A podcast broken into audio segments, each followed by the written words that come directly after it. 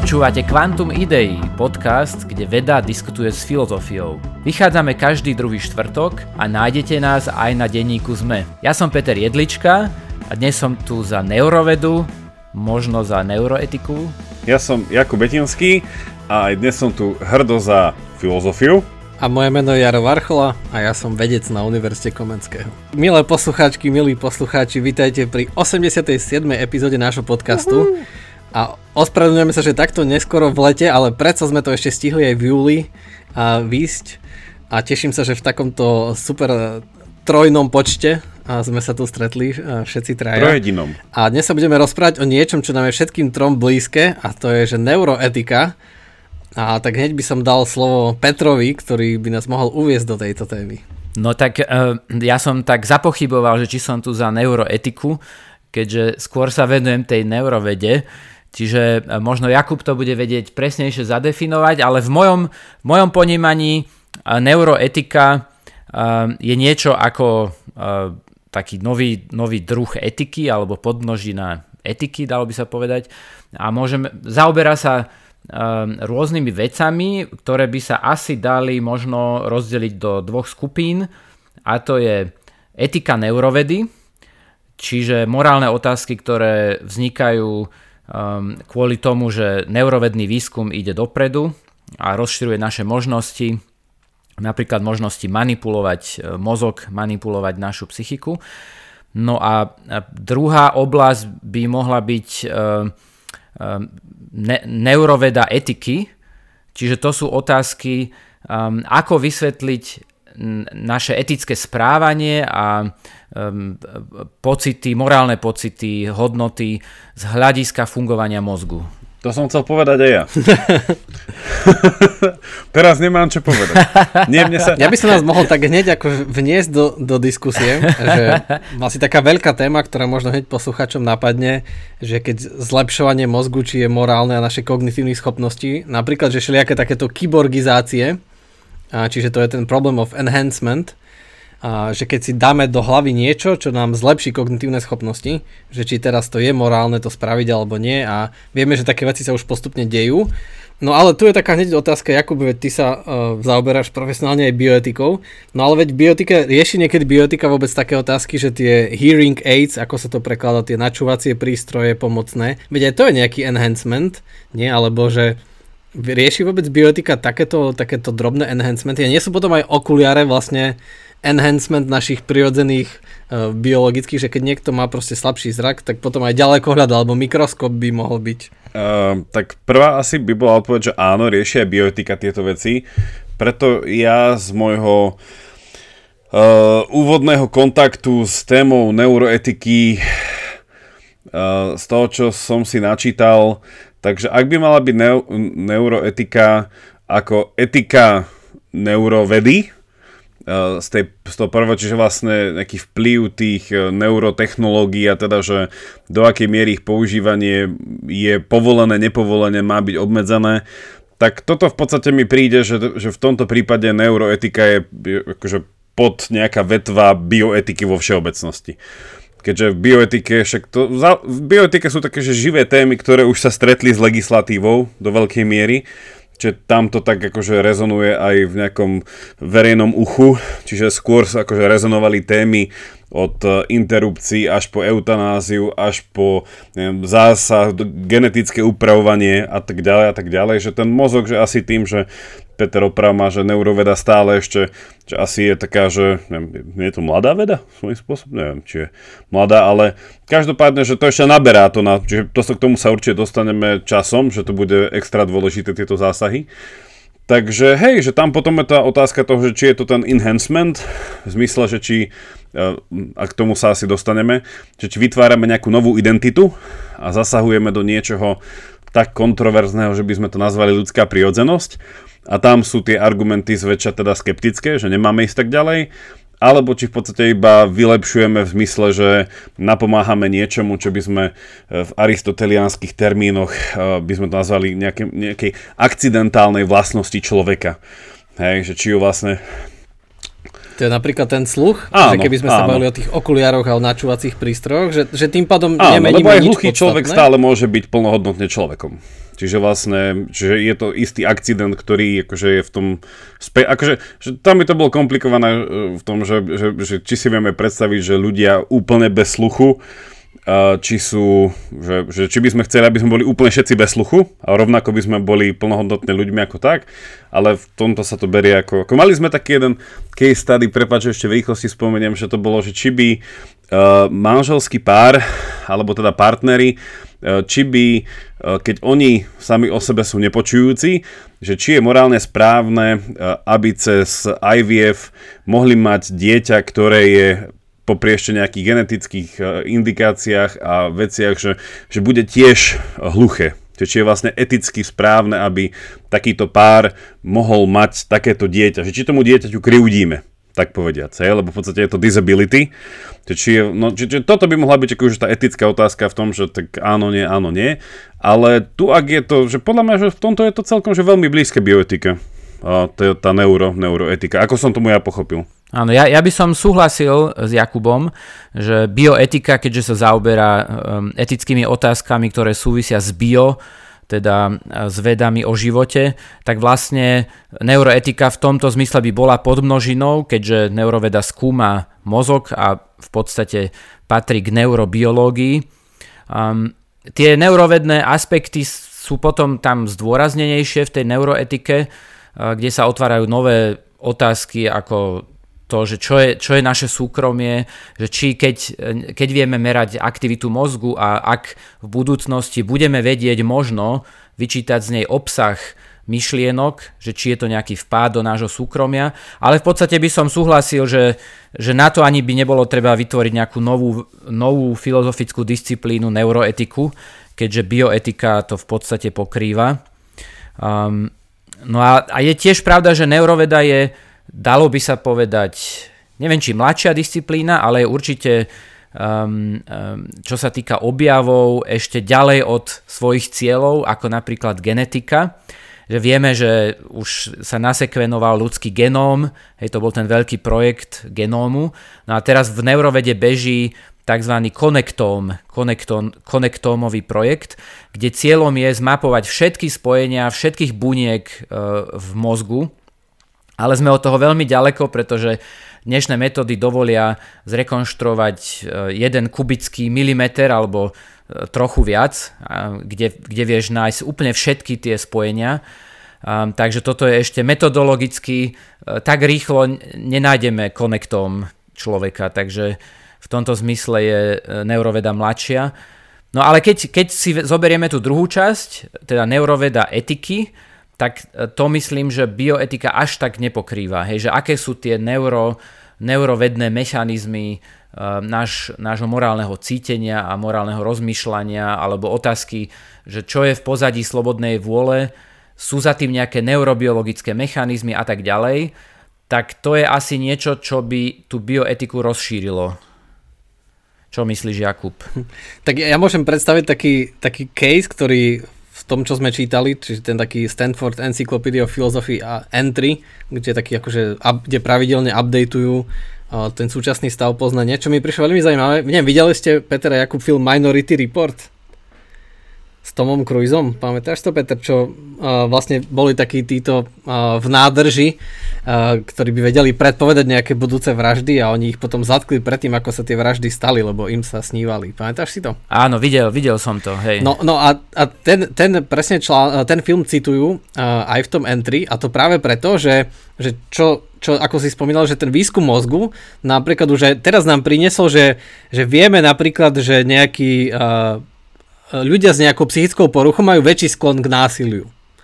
No a pomocou nejakých výskumných metód ako fMRI proste vieme zadefinovať nejaké paterny a stále budeme mať viac a viac, že vieme, že aha, že táto aktivita mozgu, že to značí, že takú má 80% ja neviem, zločincov alebo vrahov a teraz niekto príde náhodne, že ho bolí hlava dlhodobo roky, tak príde na ten sken a teraz na tom skene sa odhalí, že aha, ale tento človek že jeho mozgová aktivita veľmi pripomína mozgovú aktivitu a tie paterny, tie vzorce, ako tie neuróny blikajú, vzorce, akú majú nejakí násilní ľudia. No a teraz, že čo s takouto informáciou robiť, že proste to je, to je ten, čo je ten pre mňa nový aspekt, čo, by, čo prináša neuroetika, že keďže A ako sa niekedy to spomínalo, že gény sú naša identita, ale dnes už vieme, že od génov k tomu, kto sme, je ďaleko, že medzi tým je milión iných vplyvov, ale že oveľa bližšia je tá identita, že náš mozog som vlastne ja, že mozog a ja, že to je bližšie k tej identite. A teraz keď niečo zistíme, takéto hlboké vnútorné o niekoho mozgu, napríklad, že má predispozíciu byť vrahom, byť zločincom, alebo že bude nezodpovedný, že proste... A teraz máme tú informáciu, alebo že sa tam ukáže, že niečo, že aha, že asi mu to zlyha, alebo sa mu rýchlo zhoršujú kognitívne schopnosti, čo on ani nevie ešte, tak ho nemusia zamestnať, nemusia, že sa zhorší jeho profil, že zrazu vieme cez nejaký náhodný sken nejakú veľmi vnútornú informáciu o ňom, že, že čo s takýmito prípadmi, že, že možno, že Jakub, že čo s takými a Peter by mohol povedať, že či nakoľko je toto reálne aj ešte za našich životov, že bo, mne sa to zdá, že to by mohlo byť dosiahnutelné za 10 rokov.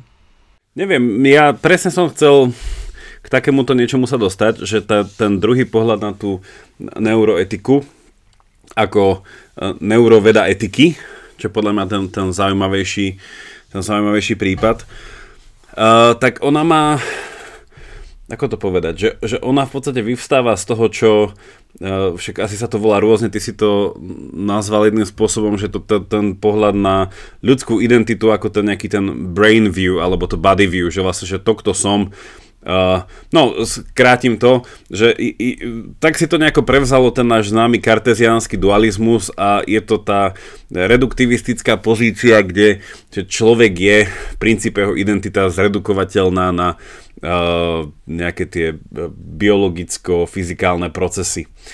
No a že pre mňa bolo zaujímavé, a teda nevidel som to v tom článku, čo sme čítali, ak ma opravte, že vlastne, že, že čítá to neuroveda etiky, že ak by sme sa potom mali dostať k tým konkrétnym, akože tým, k tomu caseu, čo si povedal ty, že či ten človek, ktorý má nejakú genetickú predispozíciu k nejakému druhu správania, ktoré by sme spoločensky odmietali ako kriminálne, alebo niečo také, a že, že, že čo je to vlastne, že za už potom to, tá interpretácia, že či to naozaj stojí na tom, že ľudská identita je takýmto spôsobom reduktivistická a deterministická a tým pádom, že zase sa vrátime k, k otázke slobodnej vôle a teda a teda, že, že skôr asi ako odpoveď na tú tvoju otázku, že mne to prišlo, neviem či vám, že či vlastne celá tak to, to, táto tá, tá neuroveda etiky, že to je fakt akože tak veľmi jednoducho zredukovateľné na tú, na tú deterministickú metafyzickú tézu, že v podstate, že tá,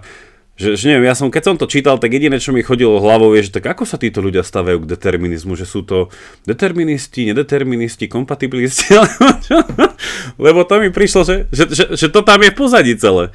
Uh, ja, Jakub, že, že ono to nie je jednoduché, lenže pozor, že ty si tam povedal, že to nie sú gény, že to je mozgová aktivita a to je oveľa ľahšie to akože urobiť, že to je jednak jednej, lebo napríklad keby keby si teraz mal stále napojené na sebe akože nejaký ten mozgový sken alebo fMRI, tak vieme povedať, že či spíš, či nespíš, či sa hneváš, či proste si pokojný, že či pracuješ intenzívne alebo neintenzívne, že to už vieme, že pozor, že to je také že to nie je také úplne, že predpovedanie založené veľmi na o ničom, na nejakom akože nejakej veľmi abstraktnej metafyzickej uh, téze, že to je doslova, že my vieme, keď skúmaš tú mozgovú aktivitu, že vieme, že sa snažíš niečo rozpamätať, že riešiš matematický príklad, že či spíš alebo nespíš, že to je také, že aktuálne, že to som načrtol, že, že máš nejakého človeka, ktorý aktuálne, teda urobíš mu sken, lebo má dlhodobé bolesti hlavy dlhoročné a zistíš, že má nejaké proste dozvieš sa o ňom informáciu, ktorú on sám nemusí vedieť, ktorá je aktuálna a súčasná, že nejaká nepredispozícia, ale stále je štatistická, áno, že to je stále to štatistické, ale čak povedz nám Peter, že nakoľko je to možné vlastne.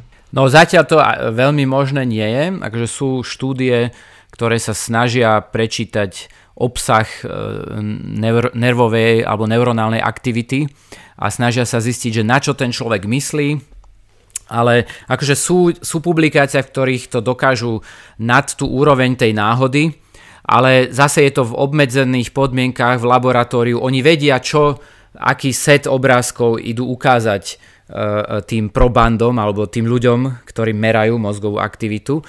Čiže um, v takom bežnom živote to ešte vôbec nefunguje, ale samozrejme je to otvorená vedecká otázka že čo dosiahne, ja neviem, firma Ilona Maska, e, že či tými elektrodami, ktoré implantujú, či budú vedieť namerať tú mozgovú aktivitu ešte presnejšie a či na základe toho sa bude dať ešte lepšie predpovedať obsah tej mozgovej aktivity, tak to sú všetko otvorené otázky.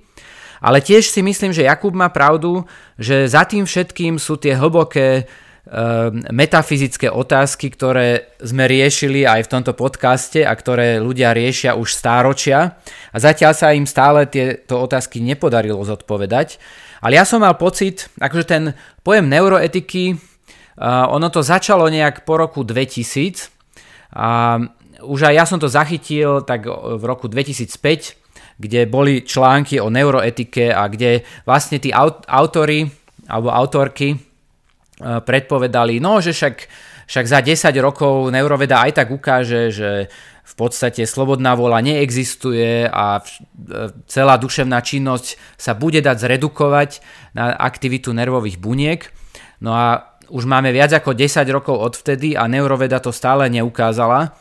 A ja som aj vtedy, bol taký článok o neuroetike a ja som na tieto kontroverzné e, názory napísal moju odpoveď, ktorej som e, vlastne kritizoval, že je omylom, ak z toho, že neuroveda ukazuje, že niektoré, niektoré tie naše psychické, uh, psychické procesy sa dajú vysvetliť uh, neurobiologicky, takže je chyba skočiť k záveru alebo zgeneralizovať to k tomu, že, že všetko takto vieš vysvetliť a zredukovať a teda, že ten redukcionizmus, ktorý Jakub spomenul, uh, ktorý redukuje vlastne E, slobodnú vôľu naše ja e, na mozgovú aktivitu, alebo e, dá tam znamienko rovná sa.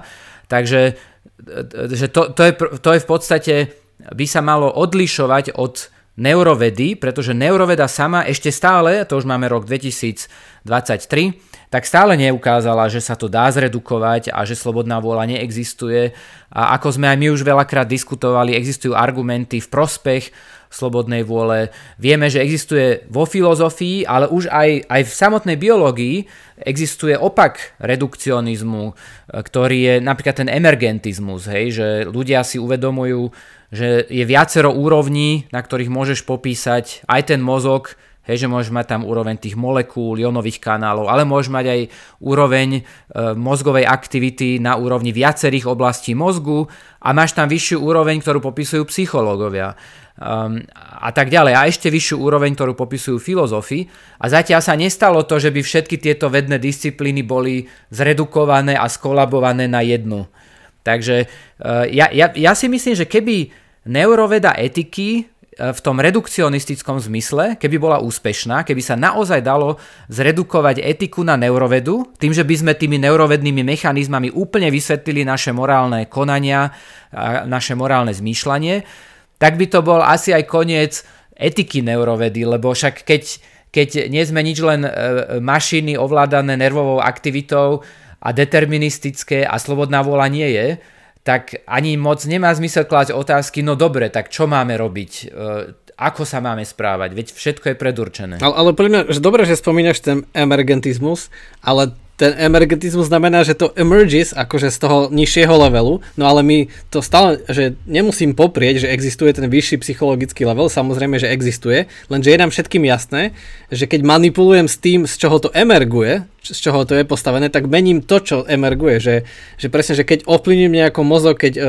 zmením, čiže na to sú vlastne, na tom fungujú lieky, alebo nejaké utlmujúce lieky, anestetika, antidepresíva, alebo nejaké drogy, že rozpájajú neurové spojenia, alebo niektoré zintenzívňujú, niektoré rozpájajú, tak potom máme aj iný ten emergentný zážitok, ten psychologický. No a presne v tom, ako sú podobné napríklad tie biasy, ktoré od, od, odhalil Kahneman z Tversky, že keď poznáme nejaké tieto akože finty, doslova na mozog, že ako podlieha nejakým biasom, takéto na psychologickej úrovni, tak takisto sa tam v tom článku spomína že neuromarketing alebo nejaké neuroovplyvňovanie, že teraz viem, ktoré obrazce alebo Uh, neviem, aké, môžem vysielať nejaké, ako sa robí tá transkraniálna magnetická stimulácia, že môžem nejako stimulovať mozgy a tým ich ovplyvňovať, aby robili, aby, akože ako sa pred voľbami snažia niektoré strany niečo nejaké, využiť nejaké biasy alebo marketingové spoločnosti, aby ľudia kupovali ich produkt, tak takisto môžem využiť teraz nejaké neuro, že pochopím nejaké mechanizmy a nemusím nejako poprieť, že máme slobodnú vôľu,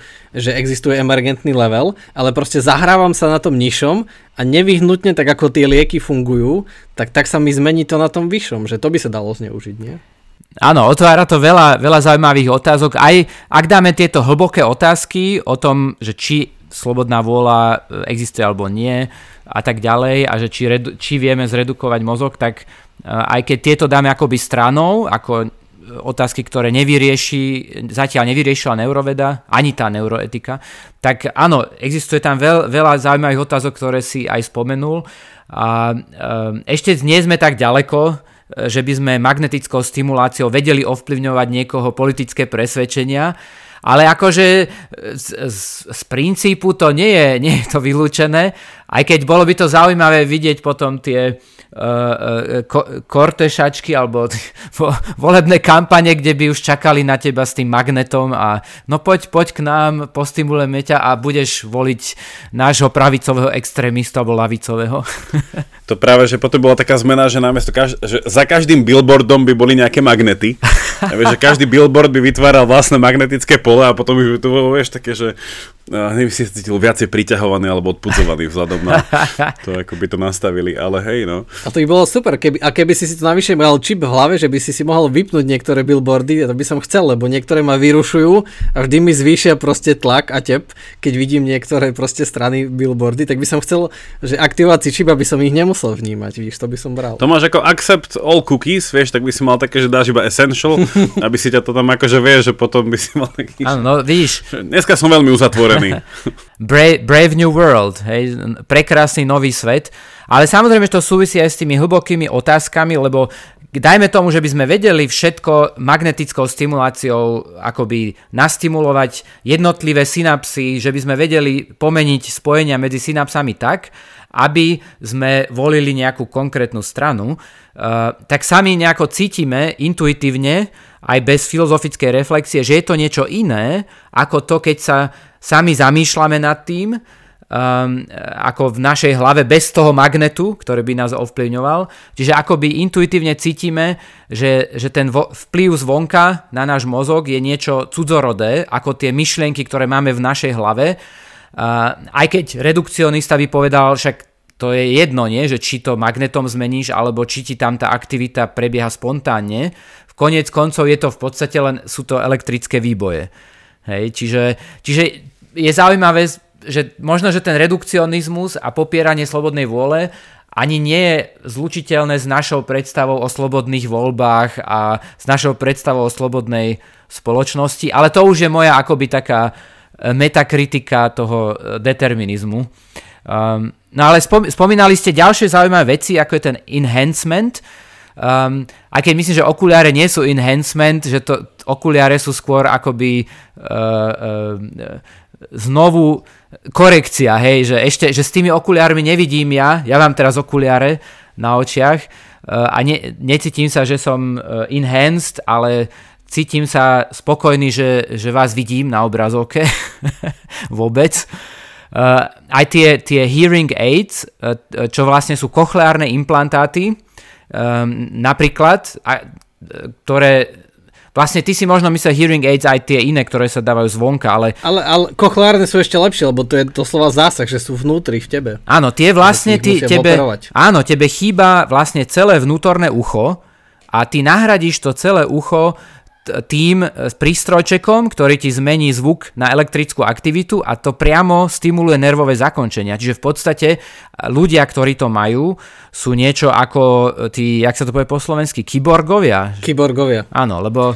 Áno, ale, ale že, že niekto by povedal, že iba počujú lepšie, lenže v skutočnosti všetky moderné kochlárne implantáty, lebo mal som študentku, ktorá presne o tom písala diplomovku, a ja som bol jej školiteľ, že, že tie kochlárne implantáty dnes umožňujú napríklad, že tlmiť vysoké frekvencie, že my, ktorí nie sme, nemáme tie a keď je nejaký veľký hluk, tak my to počujeme a nám to vadí, nám to robí zle, mm-hmm. ale im automaticky ten prístroj zablokuje nejaké vysoké amplitúdy alebo iné frekvencie, ktoré by ich dráždili a teda oni sú enhanced, lebo mm-hmm. automaticky tá mašina v nich im proste blokuje to, čo by bolo nepríjemné, ale naše uši to počujú, lebo my nie sme enhanced. Čiže vidíme, že tam je veľmi tenká hranica medzi tým, že nahradiť tú zdravú prírodnú mm-hmm. funkciu, ktorú možno majú dedičnú, alebo ju stratili z nejakého dôvodu, že postupne časom, že, že je to veľmi blízke. A takisto aj okuliare, že že niekto môže po, le, napríklad tiež, že po laserovej operácii dneska niekto mal, že skôr, skôr je 60% zrak a zrazu po laserovej má 130. Mm-hmm. Čiže vidí lepšie ako priemerný človek. Čiže znamená, že lepšie rozozná písmena v diaľke ako zdravý človek. To je úplne bežná vec, že to je veľmi tenká hranica medzi tým enhancement. Alebo napríklad tvoje okuliare, že keby ti do, keby umožňovali, že možno budú, aj určite už aj také sú teraz, že si proste niečo stlačíš a zrazu máš automatický zoom, máš lupu. Mm-hmm. Že proste že sa tam nejaká zmení štruktúra toho skla a zrazu je to, je to šošovka iná. Že Veď to je veľmi, veľmi tenká hranica medzi tým veľmi enhancementom. No, že to je pravda. Mne sa tie argumenty, akože tu, mm-hmm. tu sa mi aj tie biotické niekedy zdajú slabé v tom, že, že tá hranica je taká tenká, že aj oblečenie by mohlo byť enhancement, lebo prírodne naša koža nás má izolovať, ale zrazu sme si vymysleli oblečenie a máme lepšie oblečenie stále a máme teraz na sebe slúchadla, proste mikrofóny, aby sme mohli hovoriť do diaľky a tak ďalej, že pre mňa je veľmi také, že v niečom akože zväčšovať možnosti aj ľudské, aj také, že kognície, že čo všetko vidieť, byť schopný uh, počuť, mať internet, mať informácie, že v niečom je fajn, mm-hmm. ale tu je ozaj veľmi tenká hranica v tom, že mať nejakú externú pamäť v mozgu, alebo čo, čo sa tam spomínajú v tom článku, že hlavne na zahraničných univerzách, možno aj na našich, sú populárne nejaké drogy, ktoré zvyšujú krátkodobo zlepšujú pamäť, uh, takú tú, uh, neviem ako sa volá tá pamäť, no presne tú, ktorú potrebuješ pri učení, že... Mm-hmm že, bio, že takéto chemické, také akože vo forme lieku máme veľa enhancementov, ktoré používame už. Áno. A t- že t- tam je vlastne... je pre mňa postupná cesta, ani nevieme kedy a zrazu sme kyborgovia. Mm-hmm.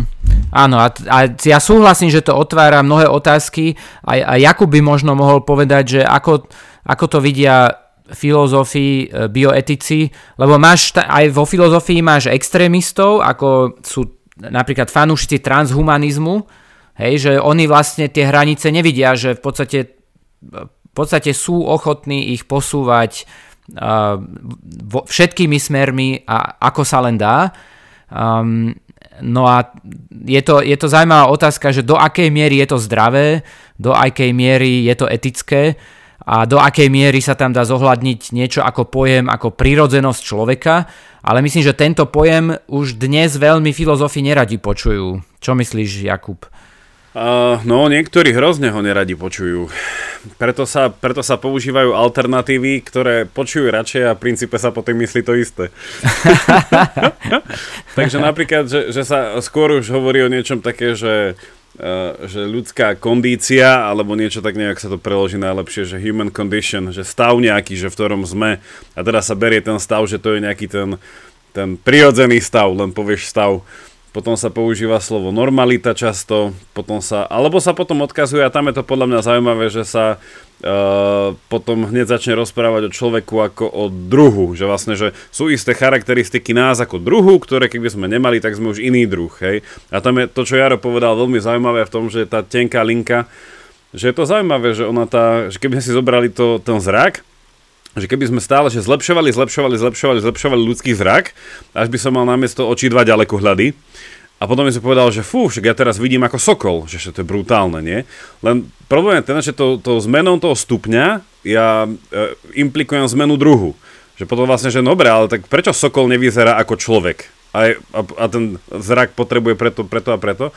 Čiže tam začína sa posúvať akože nevyhnutne tá otázka toho nejakého, tej stavovosti toho človeka, uh, že vlastne, že tie vlastnosti, ktoré máme, nám uspo, akože uspôsobili žiť nejakým spôsobom vzhľadom na okolie, v ktorom sme. Čiže na jednej strane, ak pôjdeme to, to, to, tým transhumanizmom, tak budeme musieť zmeniť aj naše akože prostredie mnohom. Ale že, hej, že to akože adaptácia človeka v tom, že ja tam akože, nie som úplne že skeptický nejako a priorne, že ne, nemôžeme žiadnym spôsobom akože, že, že zlepšovať naše schopnosti, hej, však to by bolo úplne že hlúpe, čiže to by sme zanechali e, knihy, čo knihy, ani by sme, e, reč by sme ani neprepisovali do, do znakov, ako je, ako je písmo, hej, však to je enhancement poriadny, že by sme si iba spievali, by sme tancovali by sme a to je všetko, ani by sme nemalovali po jaskyniach.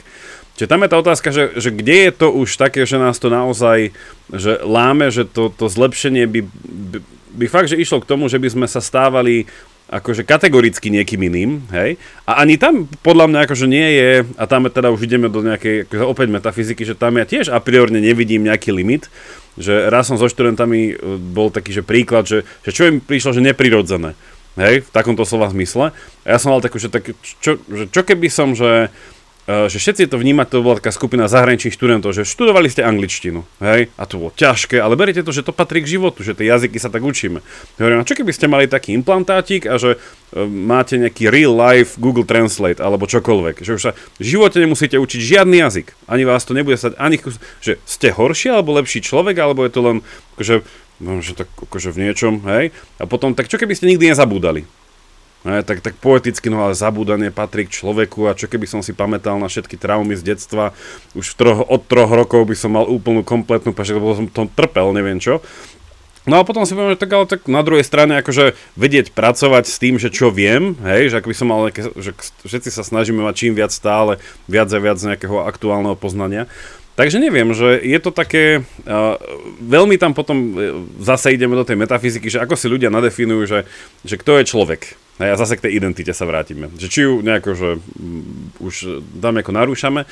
A minimálne v bioetike, tam je, ak už nič, takto základné pravidlo nejakej, nejakej dedičnej autenticity, uh, autonómie. Že vlastne, že nemáme robiť dedičný zásah do budúcich generácií. Hej, že to by bola taká, taká hrubá čiara. Uh, ale hej, aj tá sa dá predstaviť, že porušujeme, že prečo by sme sa ako spoločnosť nedohodli, že ak vieme odstrániť túto chorobu, tým, že upravíme, hej, geneticky sa nejako, že OK, tam potom je ten problém tej, uh, tých dôsledkov, že nevieme, k čomu by to viedlo v nejakých sekundárnych, terciálnych efektoch. Čiže, a to je zase iba neprítomnosť poznania. Takže... Mhm.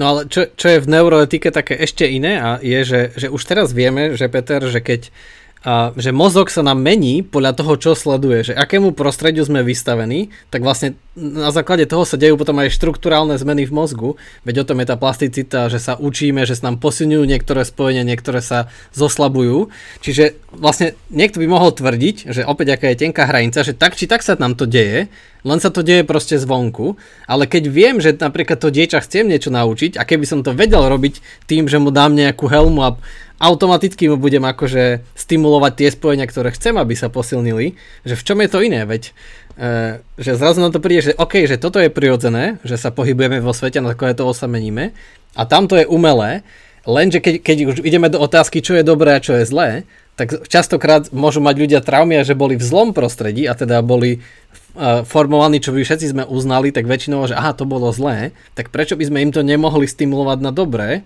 aby dobehli napríklad výhodu tých, čo mali šťastie, že sa nachádzali v dobrom prostredí, že sa učili od mala, že si vytrénovali dobrú pamäť, tak prečo nestimulovať tak umelo tých, že veď to je tenká hranica.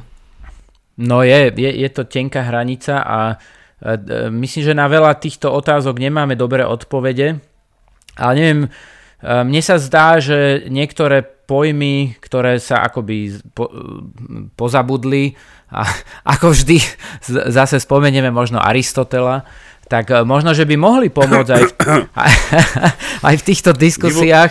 Zača, za, cítim, cítim nejakú magnetickú rezonanciu práve.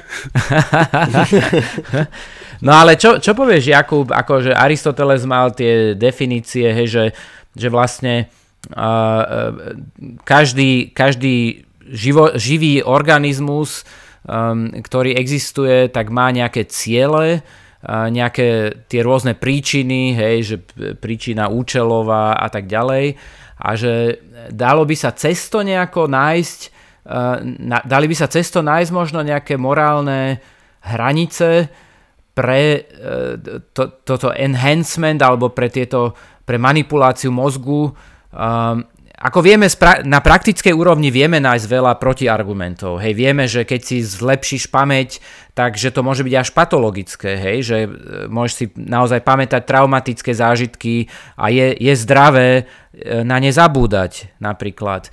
A máš proste v mozgu, aj, ale aj v iných orgánoch nášho tela existujú um, akoby kompromisy alebo trade-offs medzi tým, aké sú jednotlivé funkcie akoby dovedené do dokonalosti. Hej? Že ten sokol, keď, kebyže máš zraz ako sokol, um, tak evolučne my to nemáme, ale my sme e, le, lepší v niečom inom. Hej? Že uh, akoby zainvestovala evolúcia v našom tele do niečoho iného, napríklad do veľkosti mozgovej kôry a vlastne to nám umožnilo uh, v podstate ovládnuť celý svet a aj keď ten orol alebo sokol majú lepší zrak, uh, tak uh, nedominujú, uh, nedominujú oni, ale my, pretože my tou mozgovou kôrou vieme si vyrábať ďalekohľady a vieme si vyrábať um, proste predmety, ktorými vieme zlepšiť naše schopnosti.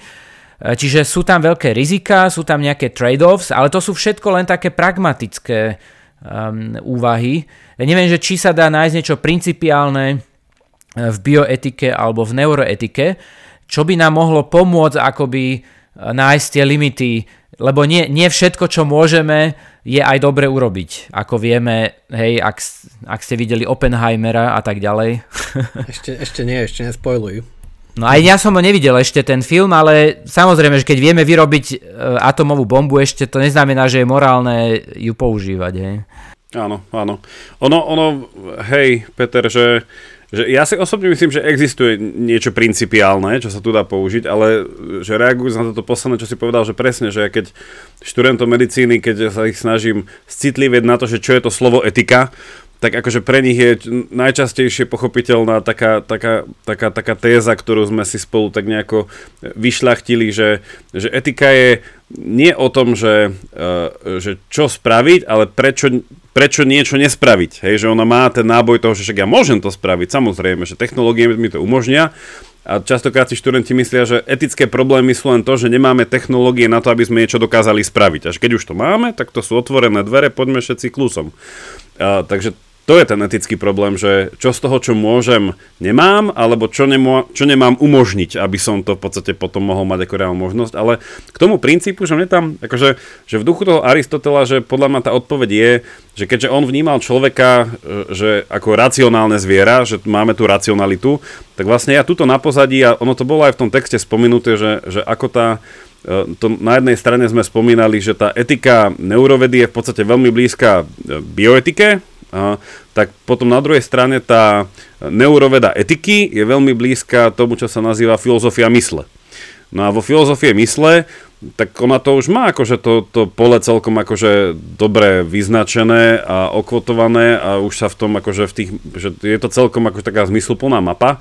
No a v rámci etiky mysle prvá akože taká nejaká veľká principiálna vec by bola, že že teda poprvé, že, že čo je to tá mysel, hej, že tam sa vraciame k tomu problém mozog mysel, ale keby sme toto nechali stranou, tak potom je to taká tá identifikačná vec, že teda, že tak kto som? No a v tom duchu toho Aristotela, keď som to racionálne zviera, znamená, že ultimátne som ten že kognitívny v tom nebehaviorálnom slova zmysle. A tým myslím to, že, že tá neuroveda pre mňa, z toho, čo som to pochopil, teda tá neuroetika, si nárokuje takéto, taký ten metafyzický princíp toho, že ultimátne uh, sme dostimulovateľní k lepším rozhodnutiam.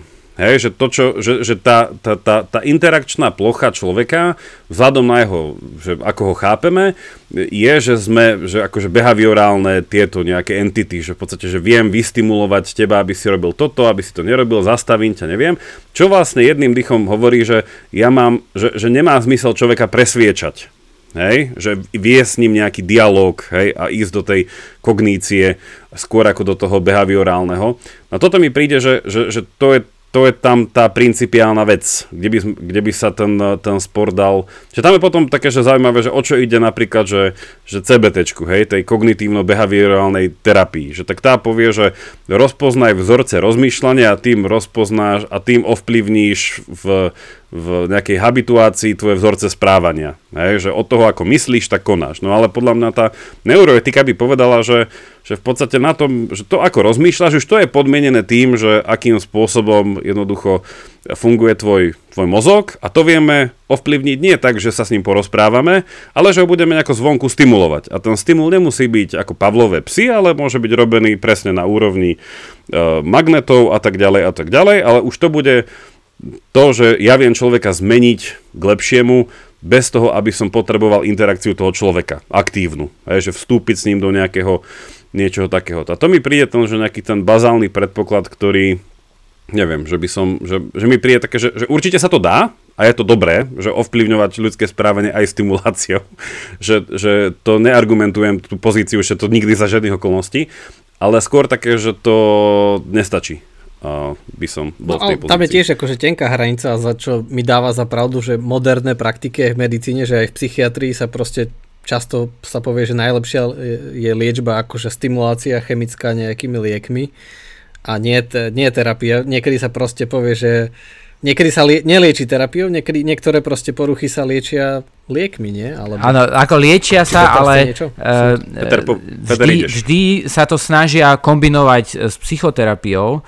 Akože no, nie vždy, akože keď ti, keď ti zaberie no, ten liek, pozor, nie vždy, nie vždy. tak je to OK, pokiaľ sa chceš zbaviť nejakého symptómu, chceš vyliečiť depresiu, um, ale zaujímavé je, že štúdie ukazujú, ako Jakub to naznačil e, v tom, čo spomínal, že e, častokrát to priame akoby chemické ovplyvňovanie človeka nestačí a častokrát aj tie lieky fungujú lepšie, keď to kombinuješ s psychoterapiou. Čiže zdá sa, že ja, ja si myslím, e, že sa to nebude dať úplne zredukovať e, napríklad tá terapia, alebo kde vlastne nemáme žiadne e, vlastne etické otázky, lebo vieme, že keď chceš odstrániť utrpenie, takže je to morálne dobrá vec e, väčšinou. A, e, čiže teraz nehovorím o enhancement, ale už aj v tej terapii vidno, že proste keď psychoterapia, ktorá vstupuje akoby do človeka na tej kognitívnej úrovni, tak e, niekedy je ten, je, um, ten účinok silnejší, ako keď proste používaš len lieky alebo používaš len elektrickú stimuláciu um, a tak ďalej. No ale mňa ešte napadlo, keď, keď Jakub e, spomínal, že proste ty, ty vlastne môžeš ovplyvniť človeka cez rôzne tie úrovne. Ale akoby cítime asi všetci, že keď e, niekoho ovplyvňuješ cez rozhovor alebo cez, e, cez proste interakciu s niekým, kde ho nejako nestimuluješ priamo elektricky alebo chemicky, že je to niečo iné, hej? že je tam akoby priestor nejaký pre autonómiu človeka a pre slobodu. Um, samozrejme sú v medicíne prípady, keď ty proste musíš použiť chemické e, proste e, lieky alebo elektrickú stimuláciu, keď človek nie je príčetný a tak ďalej ale to je všetko ošetrené a vždy, aj keď, aj keď chceme použiť teda tie lieky a u človeka, ktorý je príčetný, tak ty musíš mať jeho súhlas. Ty proste nesmieš, nesmieš začať stimulovať niekoho elektricky bez toho, že by ti dal ten súhlas. A tu vidíme, že tu narážame podľa mňa na niečo principiálne, pretože redukcionista, determinista by mohol povedať, však to v podstate nie je rozdiel, či ty niekoho dovedieš k tomu, aby sa správal morálne, či ho k tomu dovedieš cez magnetickú stimuláciu, alebo cez nejaký rozhovor ako Sokrates, cez keď mu položíš nejaké otázky a on sám sa rozhodne žiť morálny život, tak e, e, proste keď niekto nie je redukcionista, tak v tom vidí niečo, nejakú ľudskejšiu cestu, ako v tom, keď niekoho priamo ovplyvňuješ. Um, neviem, či ste videli film alebo čítali knižku Clockwork Orange sa to volalo kde vlastne Áno, mechanický pomaranč, kde presne tieto otázky sú otvorené, hej, že keď, keď ty niekoho ovplyvníš tak, že on neurobí niečo zlé, nemorálne, aj, ale on by chcel, ty mu v tom zabrániš, to, tak to ešte neznamená, že proste on ne, je, že on sa stane morálnym. Hej, že vidíme tam rozdiel medzi takým mechanickým ovplyvnením niekoho a ovplyvnením niekoho cez neviem, ako to mám nazvať, nemechanicky, hej, že cez rozhovor alebo cez nejakú, e, neviem, morálno, morálne čo, po, poučenie alebo dialog. Mm. Aj, lenže ako som aj povedal, že však samozrejme ja som tiež emergentista, len sa tu snažím akože hrať takého diabolho advokáta v tom, že, že nie som taký 100%, že vidím tam nejaké možnosti, že ako som povedal, že tam je tiež tenká hranica, lebo keď niekoho vystavíš, akože že slobodne celistvosť tam nachádza, niekde napríklad v zákopoch na vojne roky, tak ho to zmení, zmení to jeho mozog, zmení to jeho štruktúru, zmení to to, čo vidí a zrazu nebude násilný, alebo bude podľa toho, čo zažíval, že to je dosť mení. Že jasné, že tam je väčší priestor takú, že aha, že, že všetkých to ovplyvňuje, ale niekto sa napriek tomu môže stať. Možno Frankl je dobrý príklad, že tiež bol v koncentráku a nevyvinul si nejaké vlastnosti, ktoré si iní vyvinuli a že bol taký, že ochotný odpustiť a tak ďalej, tak ďalej, že nechcem toho zachádzať. Ale dobre, možno ešte taká posledná otázka, čo mi prišla zaujímavá, že to môžeme rozobrať pred koncom, je, že čo je také, že pre mňa veľmi reálne, aj na základe toho, čo už vieme, že keď máme nejakého väzňa, že spáchal nejaký zločin a chceme ho vypočúvať, tak niekedy ho mučili, čo tiež mu vzali autonómiu a slobodu, aby z neho vytiahli nejakú informáciu. Ale dnes, čo vieme urobiť, čo sa tam spomína, je, že ukážeme mu nejaké obrázky a keď má napojený na sebe fMRI napríklad, tak vieme podľa nejakých patternov, čo sme výskumy získali, zistiť, že aha, že tento obrázok už videl a teda bol na mieste činu, že môžeme takto akože vidieť mu dovnútra, či, či chce, či nechce, že môžeme z neho vyťahovať nejaké informácie na základe toho, že v štruktúre jeho mozgu to je skryté a aj keď to nechce povedať, napríklad uvidí nejaký obrázok, uvidí nejaké miesto činu, tak ten mozog prejaví inú aktivitu, ako, čiže vidíme do, dovnútra a nám to príde tak, však to je morálne, však je to je to akože zločinec a vypočúvame ho, ale tiež je to taká tenká hranica, lebo napríklad niekto nemusí byť vinný, ale bude mať na sebe masku a tiež o ňom môžeme zistiť veci, ktoré sú veľmi vnútorné, čiže zasiahneme hlboko do jeho súkromia, doslova mu uvidíme do hlavy, že povieme, že aha, že on stretol týchto ľudí, videl tieto miesta, proste, že, že takéto veci je celkom ľahké rozoznať, uh, nie Peter, že, že ktoré obrázky sme už videli a ktoré nie, že to je dosť iná mozgová aktivita, že samozrejme všetko je to štatistika, ale tu sa to blíži akože k tým vyšším percentám úspešnosti. Že to mi príde až taký zaujímavý príklad, že takýto zásah do súkromia, že vidieť ľuďom do hlavy, alebo tam navrhovali niečo také, že cez tú uh, spektroskopiu a cez tú optoge, uh, op, uh, optogenetika. Áno, Ovplyňovať že, že sti- svetlom Presne, mm. že, že môžeme zvonku stimulovať alebo iba pomocou svetla napríklad, e, alebo aj termo, e, cez termovíziu, cez termokameru vidieť, že ktoré časti mozgu sú aktívne a keď budeme mať naučené machine learningy, ktoré si spoja s niečím, tak nám hneď machine learning môže povedať na letisku, že, á, že tento človek má 60% sklon k násiliu, tento 10 a takéto. Akože také veci vôbec nie sú až tak ďaleko od, e, od realizácie. A neviem, kto, no. kto vie, koľko z nich už v Číne využívajú. Takže, o, tak to, to neviem. To, ako ľudí. Hej, to nechceme vedieť. V Číne už by si mal malý spoločenský kredit. no, ale vidíš, ono to vedie aj k otázkam ktoré, ktoré, o ktorých sme sa bavili. Samozrejme otázka, že čo je vedomie a ako vedomie vzniká, pretože to je vlastne naše jadro, lebo keď rozmýšľame, konáme eticky, tak zapájame naše vedomie. Um, no a sme sa bavili aj v predošlých častiach o tom, že vlastne my nevieme, aké budú tie implantáty alebo tie BMI, Brain Meshing Interface, že keď, keď ty si implantuješ elektródy, alebo keď si ovplyvníš nervové bunky e, svetlom cez tú optogenetiku, alebo to už je jedno, aká, aká technológia, my vlastne nevieme, že keď ty na, stimuluješ čoraz viac a viac buniek, že aké to bude mať efekty na vedomie. Pretože mali sme myšlienkový experiment, v ktorom nebolo to jasné, hej, že či či keď budeš zvyšovať počet buniek, ktoré stimuluješ, môže to viesť buď k strate vedomia, alebo e, k ovplyvneniu vedomia. A toto je všetko ešte otvorená otázka.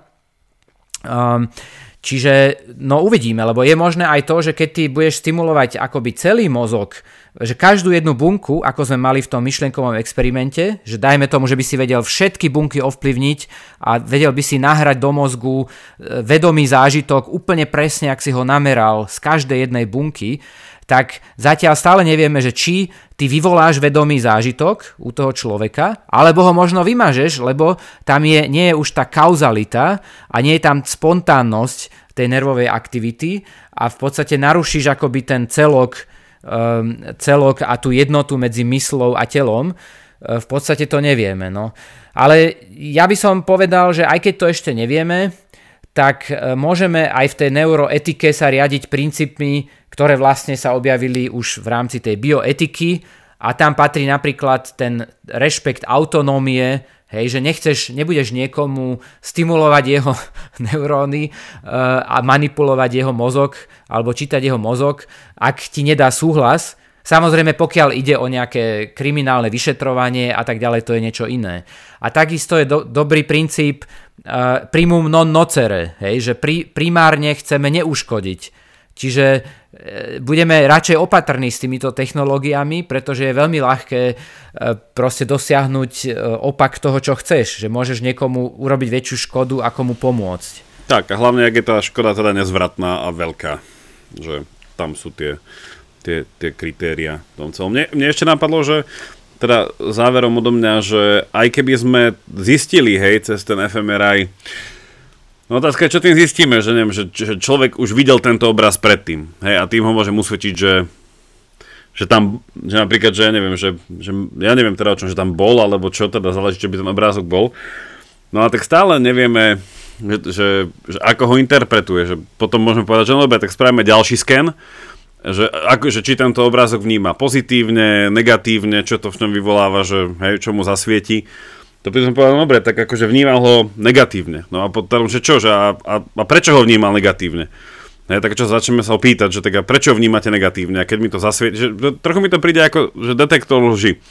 A, že, že na jednej strane však fajn, že vieme mať nejaký taký ten základný rámec toho, že či človek je pokojný alebo nepokojný, alebo že či v podstate videl niečo, nevidel niečo.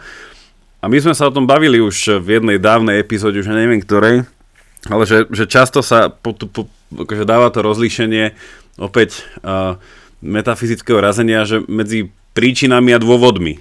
Hej? Že my vieme akože prísť na príčinnosť, ktorú ten človek za tým obrazom akože nejako vníma, ale tú dôvodovosť tam nevidíme. Nie, že tu už tú, tú interpretáciu tých vecí a tú úmyslovosť za tým, že, že, to mi príde, že to, ale však to je bola asi že kategorická chyba to v tom hľadať, ale súčasne je to to, čo nás zaujíma, že prečo to vlastne robíme, lebo však e, asi, že chceme vedieť, že prečo bol násilný, nielen, že má sklon, ale že teda, že, že, že prečo by bol schopný toho násilného, hej, alebo, že, alebo že prečo, že, že tam, že ten toľko etických predpokladov, ktoré berieme ako dané, hej, že násilnosť je zlá a za to, to, to, to, Uh, ale hej, že, ale samo o sebe opäť, že ja tieto veci, ja to vnímam ako, že, že dobré, že ak to vieme jednoducho vidieť, že ten človek uh, má nejakú náchylnosť na, na násilie, ale ako Peter povedal, že no keď mu v tom násilnom akte tým pádom zamedzíme, nerobíme z neho lepšieho človeka a otázka, čo to z nás robí ako zo spoločnosti, či sa, robí, či sa učíme byť iba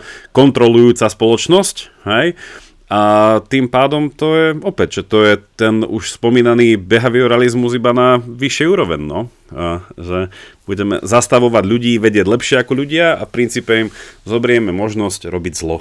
A to nechceme. Či? No a to je, na, to, na to sú skvelé takéto diskusie, že potom si tak akože sami môžeme utriediť, ako je teraz kladieš super otázky, že teda čo je viac, že e, mať e, skoro žiadne násilie, ale zobrať ľuďom slobodnú vôľu alebo autonómiu, že takto si utriedíme, že, že čo je dôležitejšie, že čo je ako keby ľudskejšie, čo je pre nás podstatnejšie, že v tom sú super tieto diskusie.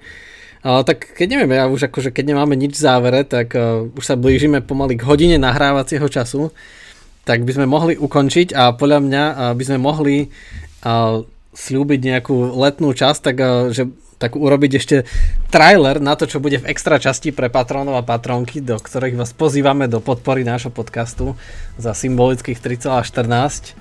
A tak neviem, mohli by sme povedať, že ako zatiaľ v lete, čo nás oslovilo, alebo niečo také? Súhlasíte, že to bude v extra časti? Prezradíme niečo o našom lete. Ja môžem dať tip na dve knižky o slobodnej vôli pričom sa úplne líšia v názore na existenciu slobodnej vôle. Okay, tak, eh, tak týmto vám ďakujeme, že ste nás počúvali a pozývame vás teda do, do záverečnej časti a pekné leto ešte a počujeme sa v auguste. Čaute. Čaute. Majte sa.